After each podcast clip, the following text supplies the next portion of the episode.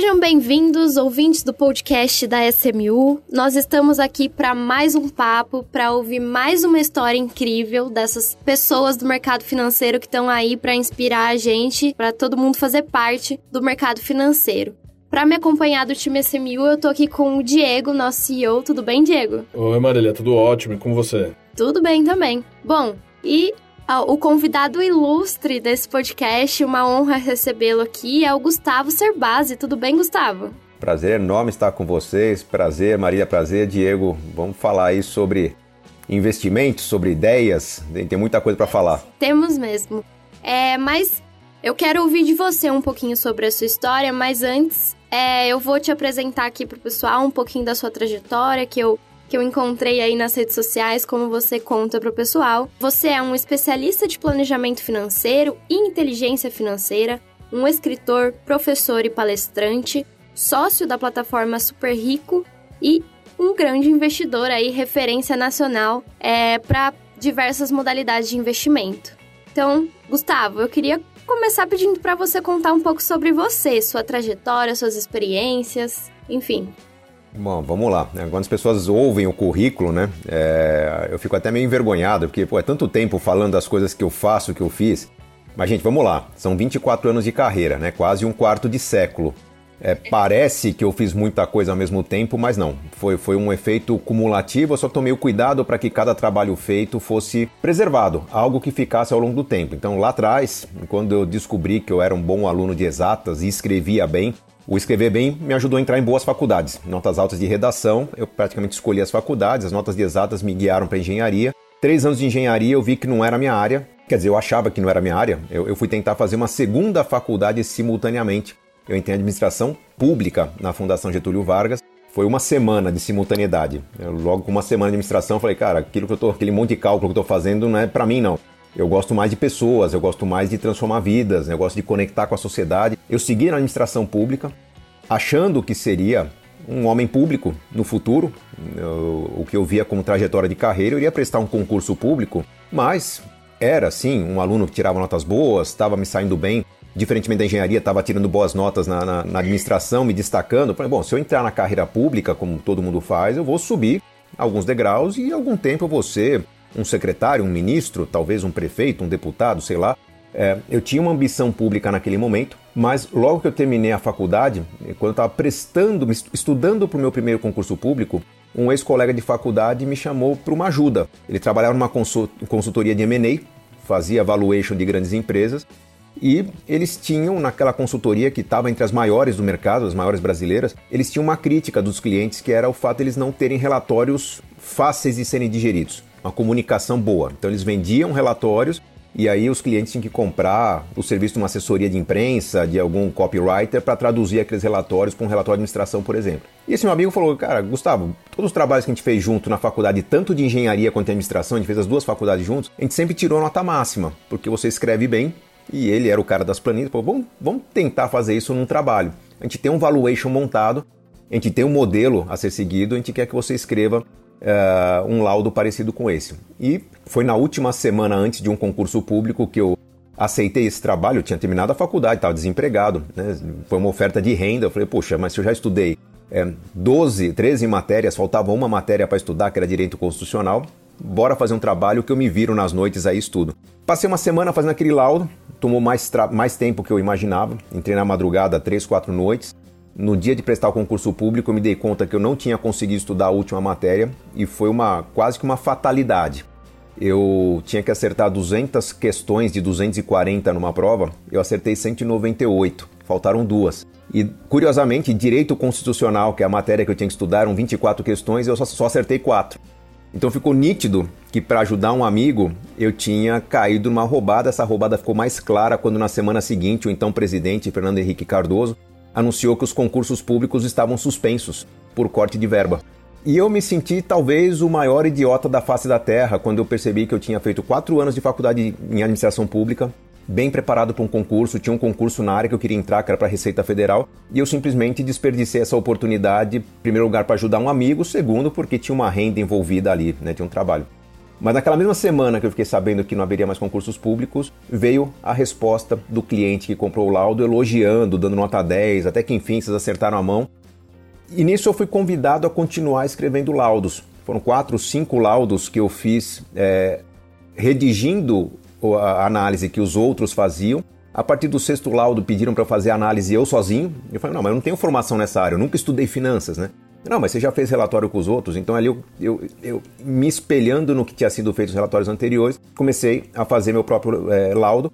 E ali nasceu uma maneira de escrever diferente. Um cara que não era especialista em finanças, mas que era um bom comunicador, que conversava bem com o especialista, começou a fazer trabalhos que num segundo momento eu virei é, é, coordenador de projetos de consultoria, depois fui chamado para dar uma ou outra aula comigo professores, deu certo.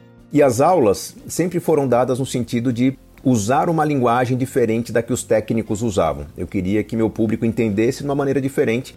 É, e foi assim que eu escrevi minha primeira apostila de finanças pessoais, adaptando a contabilidade para o dia a dia das pessoas. Essa apostila virou livro, o livro é, começou a fazer sucesso, principalmente quando estava morando fora do país. Por alguma razão, o pessoal é, conectou a ideia de que, puxa, um mestre da USP escreveu um livro, linguagem de autoajuda, foi morar fora do país. Ali deu um ingrediente interessante que me chamou para muitas entrevistas, principalmente pelo, uh, pro, no rádio, né, através da internet. O, começou a crescer meu trabalho.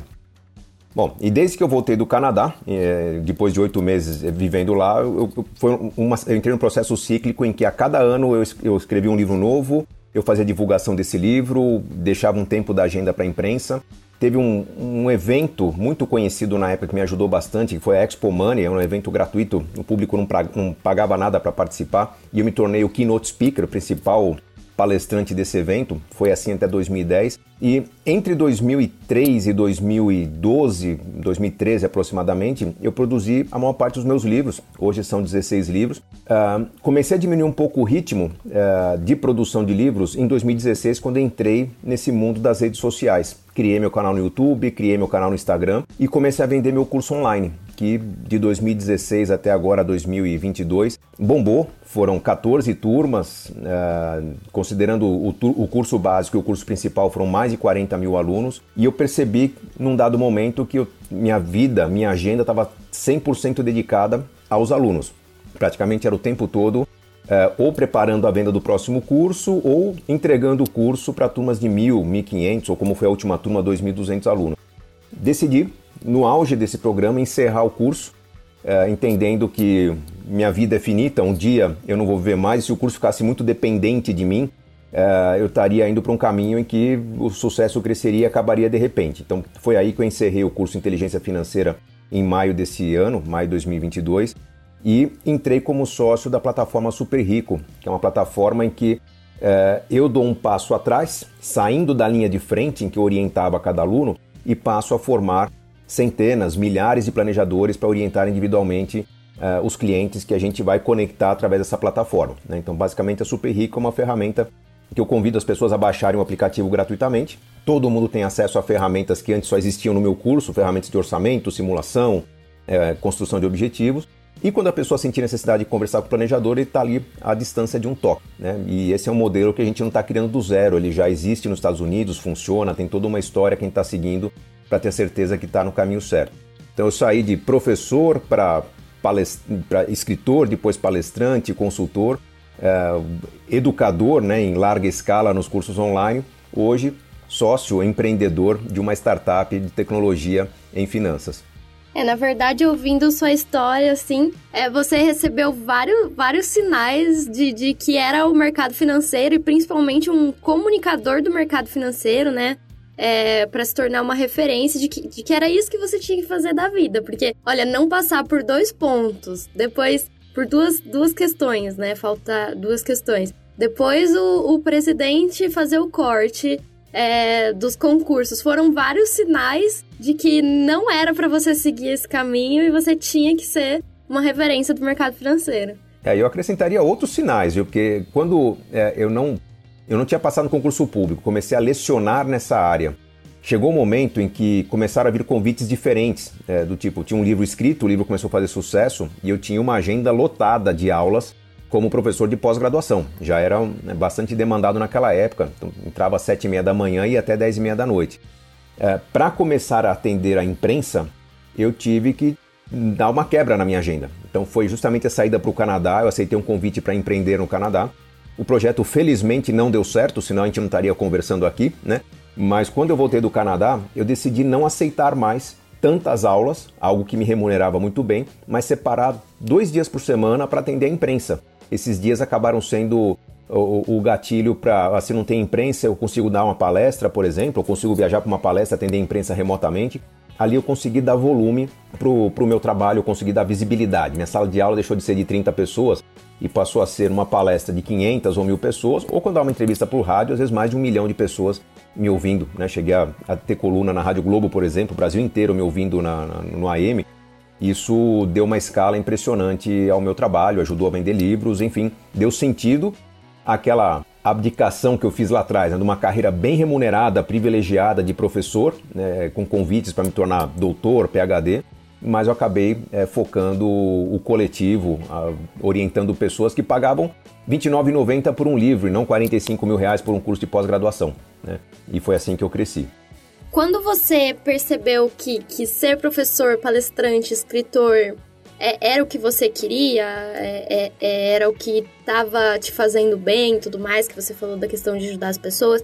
É, como você com, começava a explicar para essas pessoas, desde as mais leigas, as que tinham um pouco mais de noção de como era o mercado financeiro, como funcionava, como era esse processo educacional de conversar sobre o mercado financeiro com o público?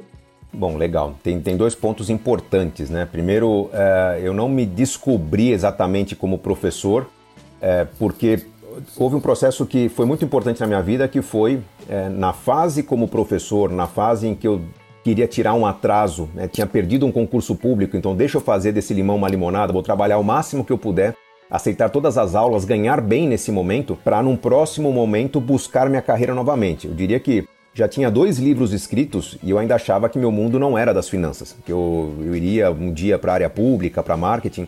Mas é, naquele momento houve a felicidade do primeiro governo Lula ser eleito, né? aquele momento em que a bolsa se esfarelou, foi para baixo de 10 mil pontos. Eu estava estudando muito sobre o mercado financeiro, sobre análise fundamentalista. Com base nos fundamentos das empresas, eu comprei muitas ações naquele momento sabendo que estava assumindo um risco, mas também considerando que, puxa, jovem, ainda é, recém-casado, sem filhos, e eu fui muito feliz nessa escolha. Imaginava que fosse criar prosperidade em 15 anos, mas entre 2002 e 2005 a bolsa quintuplicou de valor. Né? E ali eu alcancei minha independência financeira, uma combinação de rentabilidade com o aumento da minha renda. E no finalzinho do processo começou a ter também uma influência da, da venda dos livros. O livro Casais Inteligentes Enriquecem Juntos foi lançado em 2004 Começou a fazer sucesso em 2005 e no fim de 2005 eu alcancei aquela meta que ficou famosa de um milhão de reais, né? que não é uma meta que dá independência financeira para a maioria das pessoas. Hoje em dia não, mas naquele meu momento de vida eu ainda eu, eu trabalhava muito, eu não tive tempo de elevar o meu padrão de vida. Eu estava ganhando melhor, mas eu mantive o mesmo custo de vida do meu momento do casamento. Então eu tenho os números precisos. Naquele momento, dezembro de 2005, a minha carteira de um milhão de reais rendia em torno de 3.800 reais por mês e o meu custo de vida era de R$ 3.750 por mês, então eu tinha alcançado minha independência financeira. Houve uma conversa em família, do tipo, não preciso mais trabalhar, eu vou tocar essa vidinha para o resto da vida, mas a partir do momento que você não precisa mais do dinheiro para tocar um trabalho, e tem convites, eu tinha livro, tinha um convite uma palestra, eu comecei a aceitar convites que me atraíam pelo prazer. Vamos colocar que nessa história que parece ter muito sacrifício nesse tudo, tem um bocado de preguiça também. Porque quando é, eu não precisava mais do dinheiro, eu comecei a aceitar muitos convites de palestras não remuneradas. Muitos convites de imprensa. Você dá uma entrevista no programa? Eu não só dava entrevista, como no final da entrevista eu propunha mais 10 pautas para eu virar colunista do programa. Então a entrega começou a ser muito grande. Uh, e aí, aí sim, respondendo a sua pergunta, um cuidado que eu tive é, primeiro, de ouvir muito. Porque você não pode chegar num programa de televisão né, em que a, o público que está assistindo não tem independência financeira, o público não pagou um curso pós-graduação, o público não tem casa própria, você não pode falar de ah, viagem do fim do ano. Então houve uma preocupação em ouvir as pessoas para que a, a orientação fosse adequada. E teve uma questão também que acho que aí é questão de berço mesmo, questão de educação. Toda vez que eu emiti uma opinião sobre um produto de investimento, sobre uh, uma técnica para você construir riqueza, é, é com capitalização, é com poupança, é com consórcio, é com fundo, eu sempre me coloquei no lugar do outro. eu via muitos, é, naquela época não se usava o termo influenciadores, né, mas muitos especialistas financeiros falando: olha, o gerente do banco que te oferece uma capitalização é um bandido. Esse cara está roubando o dinheiro de você e está querendo te explorar. E na verdade, como eu era professor de pós-graduação, eu dava aula para muitos gerentes de banco. O que eu via ali eram pessoas gratas que agradeciam a Deus todos os dias pelo emprego que tinham. Eles não estavam querendo enganar ninguém, né? eles estavam tentando bater suas metas, tentando satisfazer um cliente. E sempre que eu teci qualquer recomendação, qualquer orientação, foi no sentido de falar os dois lados, os prós e os contras. Ah, mas o banco te oferece uma capitalização. Capitalização não é investimento, é loteria. É, se o banco oferecesse essa loteria para as pessoas que jogam em loteria, faria um ótimo negócio. O erro do banco está em recomendar a loteria para quem quer investimento. Então, nisso que aconteceu, quem começou a patrocinar minhas palestras foram os bancos, foram as empresas que eram atacadas, agredidas por especialistas no mercado. E aí eu comecei a criar uma relação muito boa com o mercado em que uh, toda vez que saía um produto novo, por exemplo, eu lembro quando foi lançado o Tesouro Direto. O governo federal me chamou para conversar, para entender pô, como comunicar para o público Uh, o lançamento da cartilha. Não era simplesmente reproduzir a cartilha do Tesouro, mas como que você entende isso? Vale a pena, não vale? Prós e contras? compara com o quê? Então, sempre olhando os dois lados, foi a maneira que eu encontrei de orientar de maneira construtiva, criticar sim, sempre que preciso, mas criticando de maneira a orientar para o gerente, orientar para quem vende, sobre uma construção correta, sobre uma forma correta de vender. E aí, uh, esse cuidado com a reputação eu mantenho até hoje. Né? Acho que a crítica nua e crua não funciona, mas a gente tem que tomar cuidado porque às vezes do outro lado tem uma pessoa que tem boas intenções. Ela pode ser mal orientada, ela pode ser mal informada, ela pode estar simplesmente atendendo o público errado. E aí eu estou perdendo a oportunidade de educar de verdade. É, é, eu, eu, me identifiquei com alguns, alguns itens aí da sua jornada. Eu, eu, eu fiz faculdade de Direito, né? E, e, o meu foco também era área pública, mas um pouco mais direcionado para ou para promotoria, ou para magistratura, alguma coisa assim. E no meio do caminho eu mudei de direção aonde eu me apaixonei pela área de negócios, né? Que é o direito empresarial, tá? É, e, a, e, aí, dando sequência a essa nova jornada né, no, no, direito empresarial, eu tive o contato com inovação, tecnologia e startups, né? Que foi onde eu virei a, a transição da, da minha carreira de, de vez, né? Eu saí do lado de consultor e assessor jurídico para o lado de empreendedor, que foi quando eu fundei esse meu junto com os meus sócios, né? Isso lá meados de 2013/14, tá? É, e aí eu, o que eu queria fazer uma pergunta para você é quando que foi o momento que você teve o primeiro contato com esse mercado com, de, de inovação, tecnologia? Não necessariamente do ponto de vista de investimento, mas também, né? Aí no próximo passo, quando que você entendeu que seria um bom negócio ter na sua carteira de investimentos ativos relacionados a inovação e tecnologia? Pô, legal, Diego. Antes de responder, na verdade, eu quero fazer um comentário sobre a sua história, né? Você vê que formação em direito, né, e foi para a área de negócio, empreendedorismo, na verdade é quando a gente vem com conhecimento diferente do que a maioria tem numa área e a gente entende que para crescer a gente tem que fazer o que gosta, pô, tem que ter coragem de abandonar uma carreira que você estudou, tem que ter coragem de se abandonar aquilo que está te pagando, aquilo que te faz oferta de emprego. É, você está buscando o que o coração manda, você está buscando aquele caminho da felicidade que não é feito de felicidade. Né? A vida de um empreendedor é de muito sacrifício, mas é um sacrifício que fica leve quando você faz algo com o qual se sente conectado. E é exatamente o que eu senti. Agora, respondendo a sua dúvida, né? Quando que eu tive esse. Bom, tecnologia e inovação, acho que desde sempre. Meu primeiro trabalho em banco foi como estagiário entre 96 e começo de 98. Eu fui estagiário do Citibank. Curiosamente, não fui contratado pelo Citibank Brasil, eu fui contratado pelo Citibank Nova York para trabalhar no Brasil, para desenvolver uh, um sistema de workflow. Era um, a gente criou uma plataforma que conectava todas as áreas do banco para agilizar os processos de assinaturas. Né? Em vez daqueles, daquela papelada que o office boy levava de um andar para o outro, cria um, um, sistema na tela que a pessoa recebe um aviso quando tem que aprovar um processo, assina, agiliza o processo. Naquele momento eu entendi de ponta a ponta como é que funcionava um banco. E comecei a me encantar por banco, mesmo sabendo que eu não iria trabalhar em finanças. Era uma convicção que eu tinha naquela época. Eu fui contratado porque era estudante de administração. É, mas ali aquele entendimento de banco me ajudou a comunicar de forma mais clara, anos depois, o que, que é um processo financeiro, o que, que é uma negociação, o que, que está na cabeça de quem te vende um produto. É, então ali foi um primeiro impulso. Eu trabalhando na área de tecnologia do banco, né, eu, eu tive um impulso para é, me aprofundar nessa área. Uh, ao longo do tempo, meus primeiros passos como consultor, eu participei de um projeto que chamava Laboratório de Finanças, acho que existe até hoje, da Fundação Instituto de Administração, que era um espaço onde a gente usava as ferramentas tecnológicas disponíveis no mercado para acompanhar estatísticas, dados, informações real time, né? aquilo que você vê em qualquer portal de informações, como é que está a cotação do câmbio do, do, da bolsa. A gente usou as primeiras ferramentas que tinham no Brasil, Bloomberg era mais comum na época, né? existe até hoje, mas era para a gente é, conseguir é, construir ferramentas que permitissem tomar de decisão mais rápida.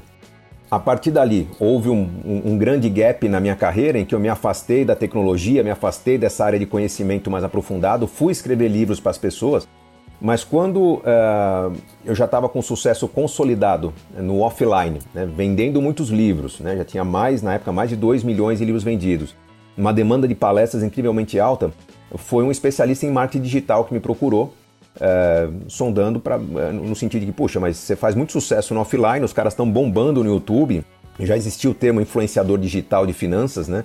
Eu não fui o primeiro nessa área.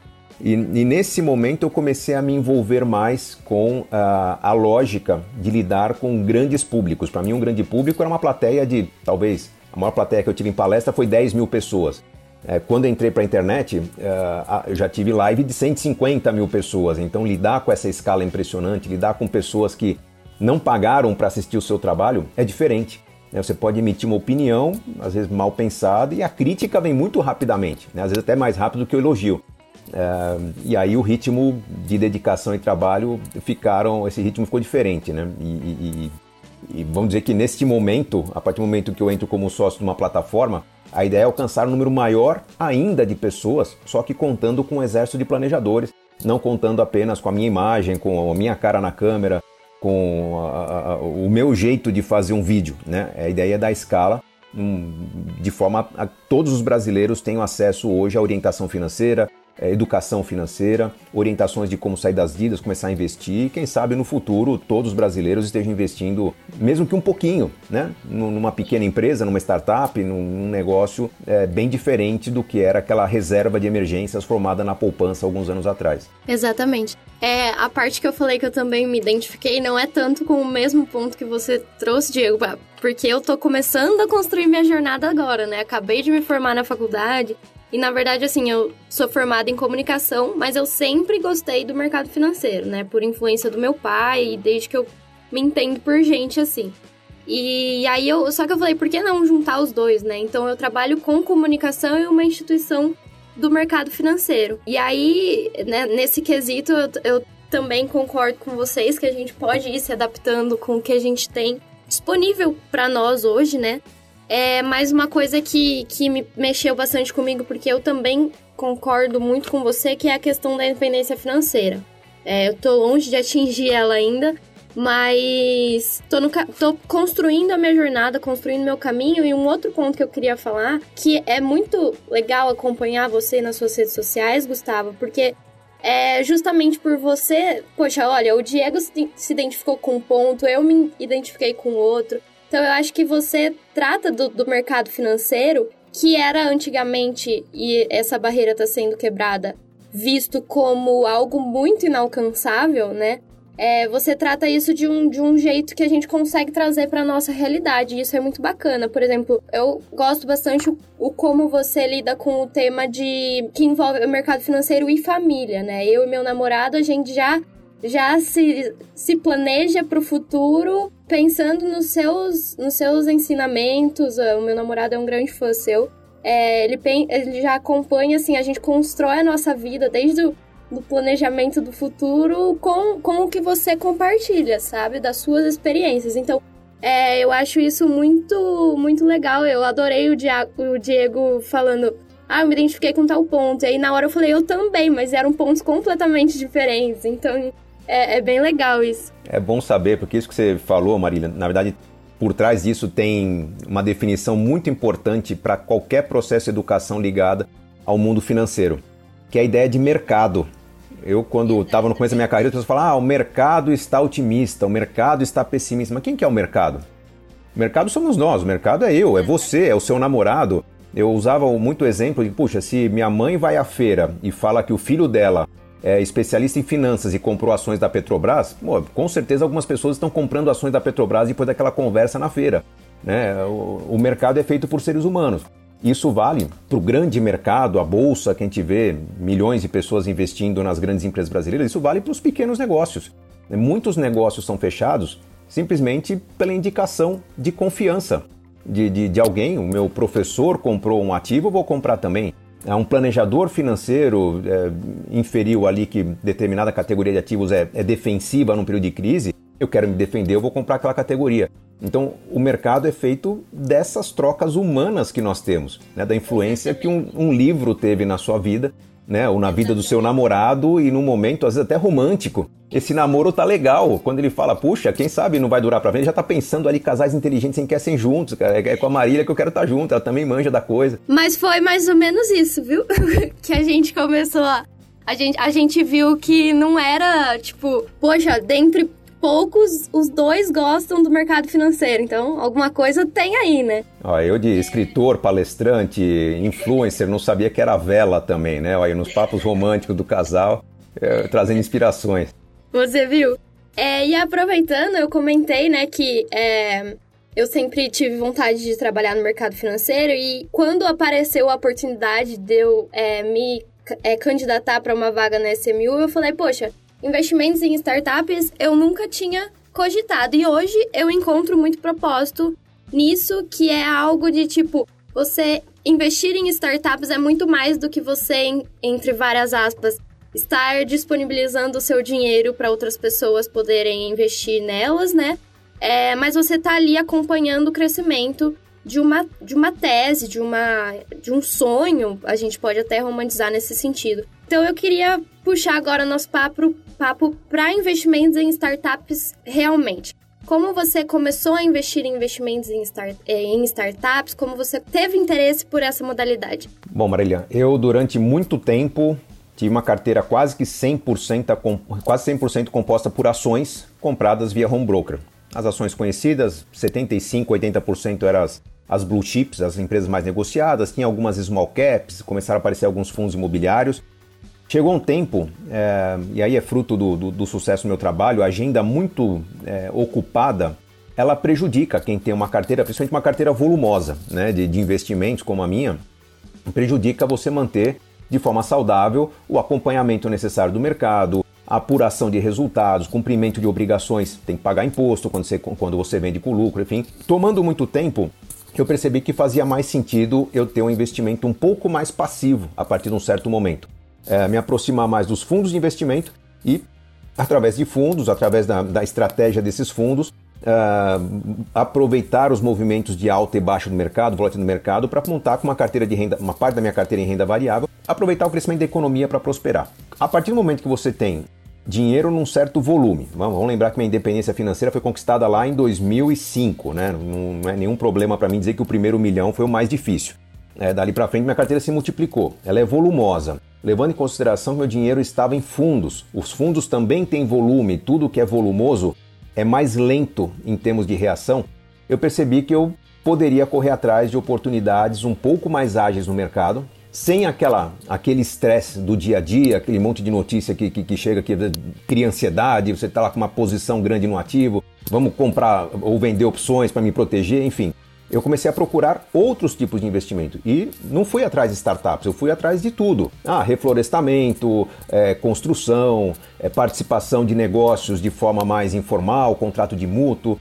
Bom, e aí, obviamente, alguns projetos tendo sucesso, alguns nem tanto, a gente começa a perceber que a burocracia para você investir nesses ativos reais, a burocracia para participar de bons projetos, é um impeditivo para uma pessoa que tem agenda apertada como a minha. A partir do momento que eu conheci a SMU e a minha primeira experiência com startups foi através da SMU, o que eu vi foi uma plataforma que já fazia uma curadoria, simplificava o processo da pesquisa, já tinha os documentos à disposição, ou seja, empresas com grande potencial de crescimento, mas com, com, com, uma qualidade de informação muito parecida com a que grandes empresas oferecem. A curadoria em si, né, não é qualquer empresa que chega na SMU e fala, pô, vou, vou abrir o capital aqui, abrir o capital não, desculpa, vou captar recursos aqui para crescer. É, então havia um trabalho de, de, de, analisar, pô, se qualifica, não qualifica, vamos oferecer. O que eu percebi foi a facilidade de poder adquirir um ativo que a médio e longo prazo me traria um resultado, facilidade que se intensificou a partir do momento que vieram novidades como o mercado secundário, é, e outra, a bolsa agora né, de, de startups, enfim, a gente tem condições de operar com pequenas empresas da mesma forma que se opera com grandes empresas. Qual a diferença? A diferença é que são empresas pequenas. Eu tenho que entender que algumas vão prosperar, outras não vão. Diversificação é mais importante com essas empresas pequenas. Mas se eu tomar o cuidado, como eu faço, de investir em empresas com as quais eu me identifique, é, em setores que eu gosto de acompanhar, eu vou estar tá sempre informado sobre esses setores, vou estar tá sempre, eu vou estar tá tendo maior facilidade de acompanhar a rotina dessas empresas, quase que tendo a qualidade de informação que o, o investidor de empresas tradicionais tem no canal de relações com investidores. Então, aquela abundância de informação, de fatos relevantes que vem numa Petrobras, numa Vale, uma Magazine Luiza, né, não existe numa startup. Mas espera aí, se eu invisto num setor que eu acompanho, né, seja energias renováveis, seja alimentação saudável, seja reciclagem, se eu me envolvo de alguma maneira com aquilo, eu estou acompanhando o setor, eu sei como é que estão os concorrentes, eu sei se eu tenho ou não tenho, se eu não tenho um ativo bom. Então, na prática, a única preocupação que eu tenho que ter é de diversificar. Uma boa empresa pode crescer e ser vendida, me trazer muito resultado. Uma empresa pode não crescer como eu gostaria, me frustra, mas numa carteira, o bom resultado de outras vai fazer com que eu tenha um ganho bem diferente do que eu teria no mercado de ações. Um ganho bem diferente que eu consigo garantir numa carteira de renda fixa. Simplificando bem a resposta, por que, que eu comecei a investir em startups? Não só para apimentar a rentabilidade da minha carteira, né, com uma parte do meu dinheiro indo para startups, mas porque encontrei nas startups mercados com os quais eu me conecto, mercados que me interessam, mercados que eu consumo. Isso gerou uma identidade, uma empatia muito grande, me permitindo acompanhar mais de perto esses mercados e tendo segurança no investimento. Quando a gente fala que startup é um negócio de alto risco, cuidado, não põe todo o seu patrimônio, diversifique. Sim, mas você pode minimizar muito esse risco se você acompanha de perto, como todo investidor deveria fazer com qualquer tipo de empresa. Legal, legal esse ponto que você falou, viu, Gustavo? Porque a, o nosso propósito é exatamente esse, é entregar oportunidades para que as pessoas possam investir em empresas nascentes, mas ao mesmo tempo não sufocar essas empresas nascentes com tsunami regulatório, né, e obrigações de, de mercado que o mercado tradicional está acostumado e que impeça ela de crescer também, né? Então o nosso papel é dosar, é fazer assim, sabe, o, o ponto de equilíbrio perfeito, né? Entre é, deixar os empreendedores, as empreendedoras, é, tranquilos o suficientes para desenvolver um negócio que muitas das vezes vai precisar mudar de direção, né? É, é, e, e, eles têm que ter a habilidade de identificar isso no momento certo para fazer essa mudança, sem se preocupar também com excesso de informações muitas das vezes não vão auxiliar em nada a percepção do investidor. Né? E o que você mencionou é claro. O investidor ele precisa buscar as informações no entorno. Né? Ah, esse mercado está indo bem? Né? Eu investi numa food tech. Ah, deixa eu dar uma olhada aqui no entorno, o que está acontecendo. Porque é muito dinâmico, né? É, é, startups podem se juntar com outras, podem ser adquiridas por uma grande outra empresa e etc, né? E não necessariamente aquela empresa vai conseguir provar por A mais B que ela vai crescer 200, 300 vezes e entregar aquele retorno, né? É, é, é, eu achei muito interessante isso que você falou. De, de, ter uma visão um pouco mais ampla, abrir um pouco mais o espectro, né? E não ficar no caso a caso. É, e tem uma lógica, Diego, que eu ainda ouço falar muito pouco, mas que a gente tem que fazer ecoar. A gente não lembrar da ideia de que todo limão faz uma boa limonada. Né? A gente faz muitas críticas ao ecossistema. Né? Primeiro, o Brasil tem um ecossistema financeiro fantástico, um dos mais modernos e desenvolvidos do mundo. Mas, por exemplo, muitas pessoas falam que o Brasil é um país muito desigual. Ok, concordo. Isso é um problema? Não, peraí, tem uma oportunidade aí. O que é ser um país desigual? Poucas pessoas têm muito dinheiro. Vamos lembrar, é uma questão sociológica, vamos sair das finanças, mas famílias de muito dinheiro têm a preocupação com que seus filhos não fiquem tão acomodados, né, deitados em berço esplêndido. Mas o que não falta no Brasil é dinheiro. Só que esse dinheiro está em poucas mãos. Quando te fala é, do investimento em pequenas empresas, empresas nascentes, startups, na verdade a grande oportunidade que a gente pode dar de um capital que está disponível ser aplicado em ideias fantásticas de negócios que às vezes não tem aquele capital. E você começa a diminuir a desigualdade de um país quando você transfere o capital que está pouco rentabilizado, está estacionário, para uma oportunidade que é fantástica. Até porque quando a gente fala de startup, a gente está falando de ideias, ideias novas muitas ideias estão nascendo nas comunidades, no interior, é, em necessidades não atendidas. E o que, que elas precisam? De oportunidade de crescer. Toda essa burocracia regulatória que você citou, se for ser cumprida, esperar a empresa virar uma SA para crescer, os negócios simplesmente não vão para frente. Então, quando a gente fala de crowdfunding, quando a gente fala de investimento em startup, quando a gente fala de oportunidade de investir em negócios nascentes, nós estamos falando de uma oportunidade, na verdade, de balancear essa questão da desigualdade social que a gente tem no Brasil e a desigualdade acaba sendo um trunfo. Se há muito dinheiro na mão de, de poucas pessoas, vamos fomentar a ideia de que quem não tem o dinheiro pelo menos apresente as ideias, porque agora existe o caminho para as ideias receber o dinheiro. Né? A, a, tecnologia permite isso, as redes sociais permitem isso.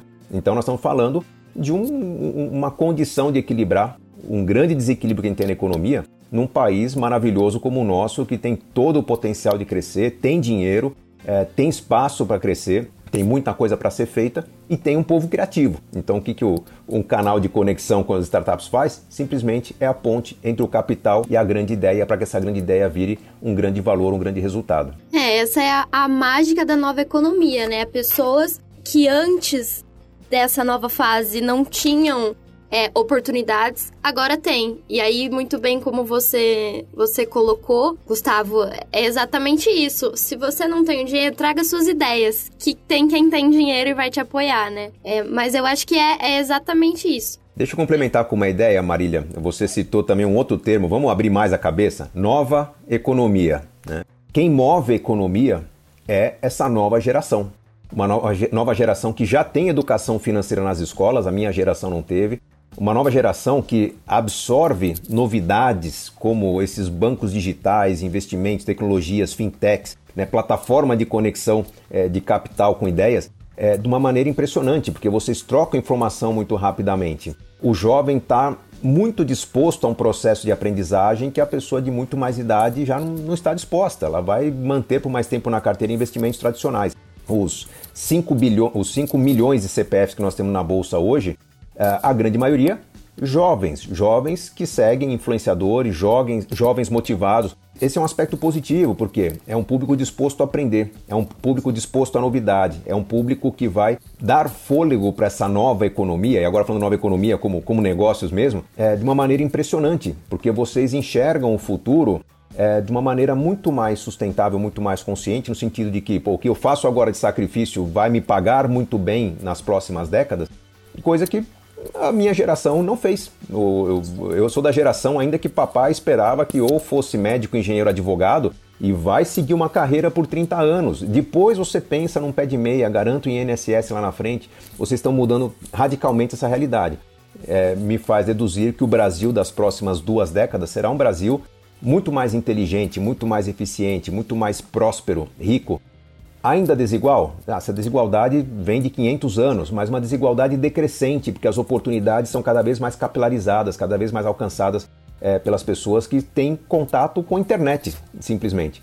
E, melhor, toda escola pública ou privada hoje tem um debate sobre educação financeira. Isso deve fomentar muitos novos negócios. Que a gente torça para esse Brasil continuar crescendo nesse ritmo, jovens carregando o Brasil nas costas, né? junto com o agronegócio, que é importante para o nosso país também, mas até lá a tecnologia está está ajudando a prosperar bastante. Acho que a gente tem um cenário bem interessante pela frente aí, é bem diferente do que é pintado nos debates mais pessimistas que a gente vê na imprensa, na mídia. É, eu concordo 100%. Eu ainda, eu me formei na escola em 2017. Então, é, eu não tive educação financeira na escola. O meu veio de casa mesmo. É, mas assim, eu, é, isso que você falou tá, tá certinho. Eu já tenho uma irmã de de 5 é, anos mais nova, ela já está tendo educação financeira na, na escola. Então, é, eu acho que, realmente é isso. A, é, começar desde pequeno a ter esse pensamento muda completamente o futuro do país como um todo, né? Então, eu, eu concordo 100% com tudo que você falou. Mas é, eu queria questionar aqui vocês de um último tópico pra gente caminhar pro encerramento desse nosso papo, infelizmente, porque eu tô adorando. eu queria pedir para vocês encerrarem com uma dica para os iniciantes em investimentos em startups. O que vocês deixariam aí que vocês gostariam de ter ouvido quando vocês estavam começando nesse, nesse mercado? Quer falar primeiro, Diego? Começa. Posso falar, posso falar. É, de, deixa o encerramento com chave de ouro para você. Eu entendo, assim, eu, eu, já passei essa recomendação em outras conversas que a gente teve aqui, mas é sempre bom reforçar, né, para fazer o, o, o som ecoar mais distante, né? Mas assim, antes de investir em startups, é importante é, ter um pouco de percepção de, do funcionamento, né, da dinâmica, é, qual, qual, qual, que é o, o, objetivo do investimento, qual que é a perspectiva de retorno financeiro, em que momento que você pode ou não alcançar isso, quais são os riscos é, relacionados ao investimento. Enfim, estudar para conhecer é, nesse, esses itens que muitas das vezes eles podem não estar muito evidenciados, não está muito na cara antes de você investir. Porque é, o, o brasileiro comum ele está mais familiarizado com a renda fixa, né? E o, e o brasileiro minimamente sofisticado já está na bolsa de valores, né? Mas existe uma infinidade de outros ativos é, que são possíveis de se investir e startups é um desses, tá? Mas também é, o, o, mercado não facilita, porque é, isso é algo novo no Brasil. Tem muitos termos na né, inglês, né? que coloca lá é, Pro Rata Rights, né? Aí tem o, o, o, o tag, tag Along. Que deixam parecendo que é um monstro de sete cabeças, né? e, e, a gente tenta trazer esses termos da, da, da forma mais fácil possível de entender, mas é um trabalho não muito rápido, né, de, de se consolidar. Então, assim, sempre continuar estudando, sempre continuar lendo, procurar seguir as pessoas nas redes sociais que estão é, fazendo ou criando conteúdo relacionado a isso. É, e ao mesmo tempo, quando começar a investir em startups, não tem ansiedade, assim, sabe? Do tipo assim, ah, isso aqui vai acontecer rápido, vou, vou conseguir retornar rápido. É, é, é uma jornada longa, assim, sabe? É, são 5, 10 anos para você ter algum resultado. Para você ter algum resultado, você precisa montar uma, um portfólio, você precisa ter pelo menos umas 8, 9 empresas investidas para então começar a enxergar algum resultado positivo. Então, assim, é, é, é, controlar a ansiedade e tentar se familiarizar com os conceitos, mas ao mesmo tempo fazer isso de maneira natural, seguindo as pessoas nas redes sociais. O, próprio Gustavo também, que ele também gera conteúdo de finanças, mas está direcionando um pouco para essa área de inovação e tecnologia, para que a gente possa, é, é, num, num cenário futuro aí próximo, é, entregar é, é, as melhores oportunidades para todo mundo, mas com todos já familiarizados com o funcionamento de tudo. Então, essa é um pouco da minha dica. Meio genérica, mas às vezes funciona. Bom, legal. Eu, eu, vou dar duas dicas, na verdade. Né? Primeira, lembrando que as maiores rentabilidades normalmente estão nos produtos que as pessoas conhecem menos, né? os produtos mais inovadores. Então, aquilo que todo mundo conhece, aquilo que está sendo falado como produto da moda, geralmente já deixou de ser oportunidade, pode estar mais indo para o caminho de bolha do que de investimento. Agora, também naqueles produtos menos conhecidos estão as maiores armadilhas. É onde aparecem as pirâmides financeiras, é onde aparecem os produtos inadequados para investimento. Então, qual é o segredo para você não transformar uma oportunidade em armadilha? É reforçando o que você falou, Diego, é o conhecimento. E o conhecimento a gente adquire, talvez não lendo dezenas de livros, a gente adquire conhecimento com envolvimento, com curiosidade. Provavelmente a primeira oferta que uma pessoa vai receber de uma startup é através de um e-mail, de um link, um grupo de WhatsApp. Olha que legal essa empresa, quer conhecer? E ela já vai deparar com documentos formais. Veja a oferta dessa empresa.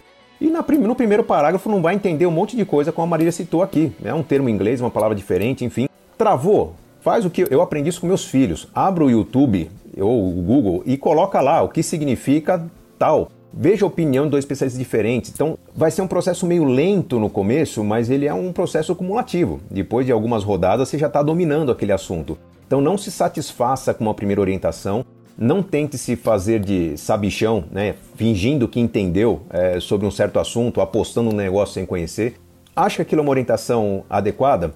Ouça a opinião de quem talvez critique aquele produto. Ouça a opinião de alguém diferente é, faça algum tipo de pesquisa é, sobre o nome da empresa. Eu, tem várias situações que me perguntam nas redes sociais: ah, você conhece tal empresa? É pirâmide?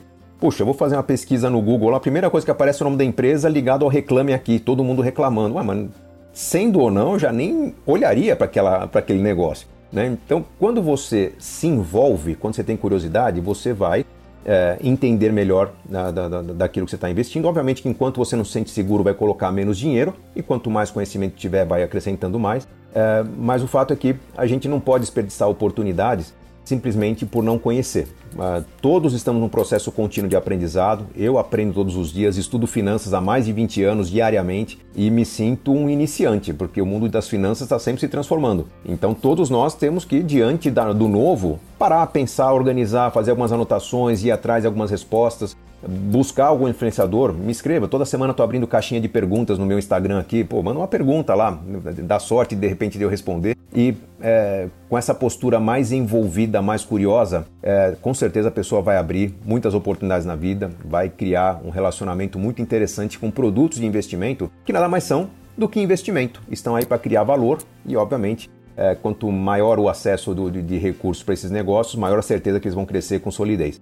Recomendo a todos que considerem a possibilidade e procurem aqueles setores que é mais fácil de estudar, né? que você gosta daquilo, porque vai ser menos penoso aprender sobre o setor. Perfeito, maravilha. Bom, queria agradecer a sua presença, Gustavo. Prazer bater esse papo com você, ter esse momento é, de, de tanto conhecimento com suas experiências. Então, muito obrigada pela sua participação. Vamos aí combinar já novos, novos episódios, novos podcasts. Diego, também muito obrigada por essa participação nesse episódio. E também queria agradecer a todos os nossos ouvintes por nos acompanharem aqui todas as semanas e em mais este episódio.